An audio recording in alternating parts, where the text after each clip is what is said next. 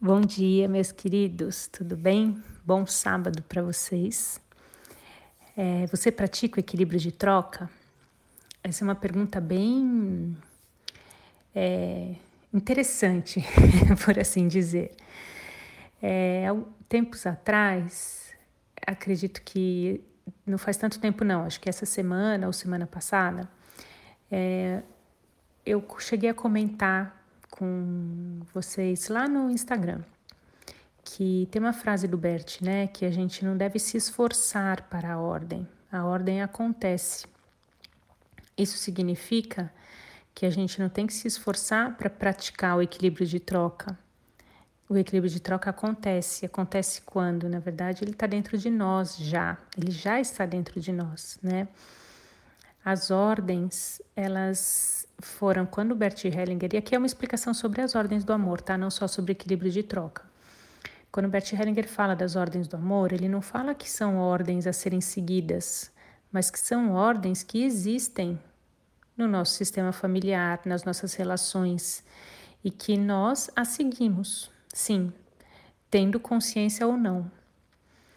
Então, quando a gente é, percebe algum desequilíbrio, por exemplo, nas relações, é que a gente vê que essas ordens por trás, né, ou seja, a gente não tem consciência, a gente está equilibrando a troca de uma outra forma sem consciência, envolvendo, né, outras, é, me fugiu a palavra, outras gerações do nosso sistema familiar, então uma geração anterior.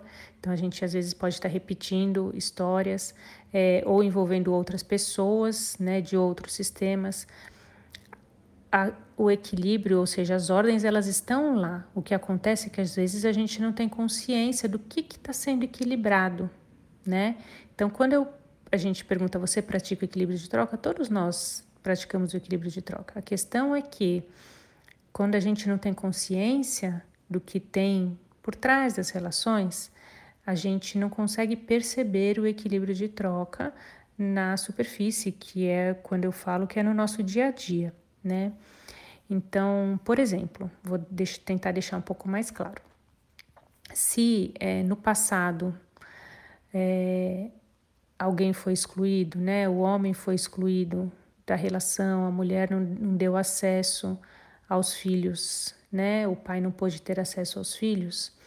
É, existe um desequilíbrio lá atrás. Quando a gente aqui vai repetir essa história, a gente está é, cumprindo e seguindo uma ordem da hierarquia. A gente faz igual aos nossos pais, a gente é fiel ao sistema familiar, ou seja, a gente aprende o que a gente viu dentro do nosso sistema e a gente então vai seguindo a ordem, mesmo sem ter consciência dela. Então, o que, que a gente pode fazer, né, já que as ordens existem e, e os emaranhados acontecem quando a gente foge um pouco delas, né? É, deliberadamente, ou seja, ah, eu quero excluir alguém, eu não quero dar acesso ao pai, né? Então a gente, por quê? E quando eu falo deliberadamente, também não é não é com julgamento, não, é porque às vezes é, existe muita dor nessa relação, existiu uma traição ou existiu enfim, várias situações, né, que fazem com que a gente guarde, às vezes, mágoa da outra pessoa e fala, não, você não entra nessa casa. Então, quando a gente é, faz, né, tem esse tipo de atitude, a gente acaba, então, trazendo esse desequilíbrio que depois pode vir a acontecer e repetir em outras gerações. Quando a gente é, como que a gente pode então resolver? Na verdade, é a gente andar de acordo com a ordem, né? A gente trazer a consciência, o que, que aconteceu lá atrás, então a gente aprende e fala: olha, lá atrás, numa outra geração, minha avó, minha bisavó, aconteceu tal coisa, né? O meu bisavô, ele teve um caso com outra mulher e, e por causa disso ela proibiu ele de ver os filhos, proibiu ele de entrar em casa e tal. E desde então, todas as mulheres vão tendo problema nas suas relações, né? Ou, ou passam por separações ou por traições, enfim, tudo vai acontecendo dessa forma. E eu tô aqui na ponta, sentindo ou passando por algo que eu não gostaria de passar. Por quê? Porque eu estou honrando a história da minha família. Como que eu posso mudar? Eu posso trazer a consciência e entender que o desequilíbrio aconteceu lá atrás. E quando eu olho para esse desequilíbrio com outros olhos já maduros, né, com mais maturidade, eu deixo isso no lugar onde está. Falo, puxa, eu vejo, né? Essa frase dentro da constelação é muito importante. Eu vejo. Eu vejo a dor da minha bisavó. Eu vejo a dor do meu bisavô por não ter tido acesso aos filhos. Ah, mas o bisavô errou, eh, ou não errou, a bisavó errou, ou não errou, assim, a gente não entra no julgamento da questão. A gente vê a dor que existiu, a dor da separação, a dor de, enfim, tudo que aconteceu, a gente olha para isso e dá um lugar a isso e fala, bom, agora com mais consciência, eu deixo isso com eles, porque eles tinham lá a história deles. Eu não preciso trazer essa história aqui para mim, porque eu aqui na ponta, né, tendo problema de relacionamento, é porque eu estou trazendo a história deles para mim, que eu estou querendo resolver de alguma forma. então, só que eu sou pequena para resolver, né? Então, por isso que a gente vai trazendo os emaranhados e vai levando isso para nossa vida.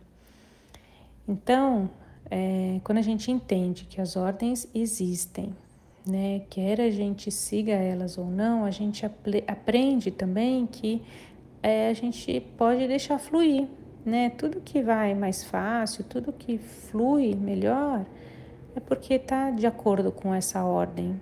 E aí a gente pode cada vez mais trazendo a consciência, tendo consciência da ordem que tem por trás das situações, das relações, tá bom? Então a gente não precisa e nem deve se esforçar para a ordem. Quando o Bert fala que se esforçar não é bom, é porque a gente corre nesse risco, né? Corre um risco de entrar num olho por olho, dente por dente, né? Eu vou equilibrar a troca aqui de maneira consciente. Então é quase como se eu pegasse um papelzinho ali e listasse. Ah, ele fez isso para mim, então eu vou fazer isso para ele. Eu recebi X, vou devolver X, né? Eu recebi é, Y, vou devolver Y. Então a gente fica muito no, nessa troca, que não é, não é para a gente se esforçar para a ordem, a ordem vem naturalmente, né? Eu volto a te perguntar, você pratica o equilíbrio de troca? É, pensa um pouquinho sobre isso, divide comigo lá no Instagram, tá bom? O que você achou sobre essa reflexão. Um beijo, ótimo dia para você.